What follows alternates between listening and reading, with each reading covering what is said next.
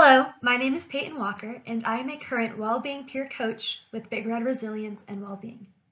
Today's topic is expressing gratitude.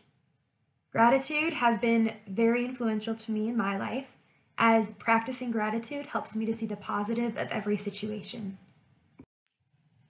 Through the work of leading researchers like Robert Emmons and Martin Seligman, we know that this virtue is more than just saying, thank you. There are many ways that you can practice gratitude, like the three ways named here. Sending a thank you note daily, writing down three things that you are thankful for daily, or keeping a daily gratitude journal. The most important thing is that you practice gratitude in every way, someday, every day in some way. For me personally, I have kept a gratitude journal for two and a half years now, and at the end of every day, right before I go to bed, I write down one thing that I'm most grateful for from that specific day. Keeping a gratitude journal has really helped me to realize that although not every day is a good day, there is good in every day. Numerous research studies support the benefits to emotional and physical well-being.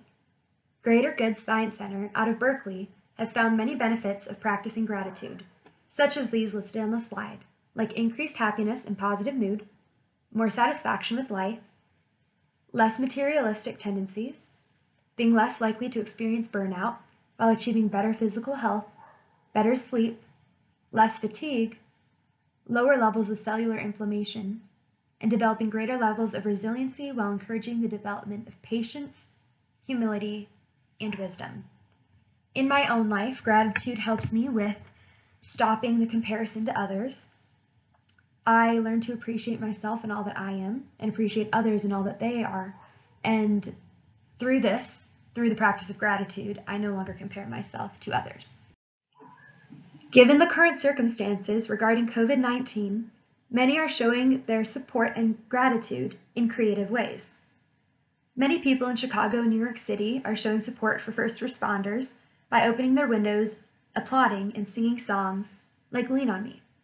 If you wish to get creative with how you express your gratitude to first responders and essential workers, you could use post-it notes on your window to make a heart of appreciation, or even put a sticky note on your door to say appreciation to the Amazon driver or the person delivering the mail. By practicing gratitude daily, you also think happy thoughts and reflect on what you appreciate. Two of my favorite quotes are, all you have to do is think one happy thought and you'll fly. Peter Pan from Hook, as well as another one on gratitude. Happiness will never come to those who don't appreciate what they already have. Thank you so much, and I hope you have a great day and practice gratitude.